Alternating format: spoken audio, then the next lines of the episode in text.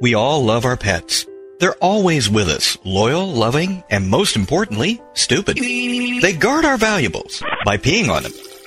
They hunt down vermin as ruthlessly as a pimp tracking down a runaway hoe. Ho! And when your date backs out on you, just a little peanut butter will guarantee you an evening you will never tell anyone about, even if you're waterboarded. And no matter how much you take it out on them when you've had a bad day, they'll always forgive you because you can't dial 911 with a paw.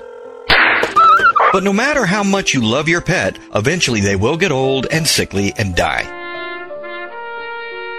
They'll fall to the ravages of age, or they'll get some disease that makes their balls swell up to the size of Humvee tires. Or they'll take a piss on the kid's easy bake oven. Never underestimate the stupidity of God's creatures. And seriously, is that the kind of undignified, humiliating death that you want for your pet? Do you really want your last memories of Rover to be him laying there, old, senile, and so feeble he can't even lick his own nuts? And you have to help? No, you don't. Because not only will your pet be the biggest pussy the afterlife has ever seen since Mama Cass choked down on a sub, but there ain't enough scotch in the world to get that taste out of your mouth.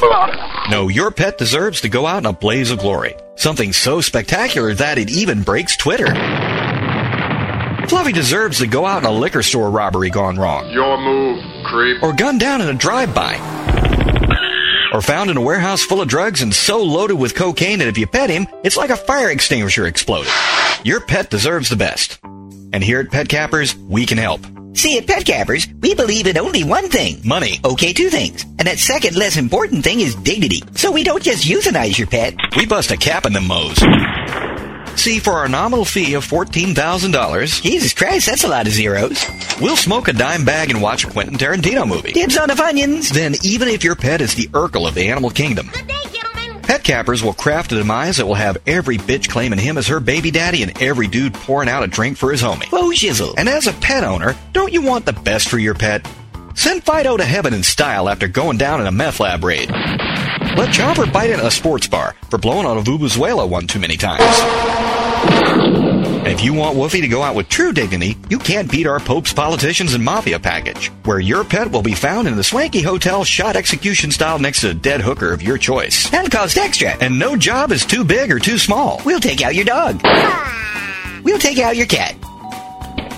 Hi. Call animal control. We'll take out your fish. Pull! We'll even take out your sheep. Here's your shotgun wedding, bitch. And really, if the tables were turned, wouldn't you want your pet to do the same for you? So think about it and then do the right thing. Call Pet Cappers. And remember our motto, we, take them the fuck out.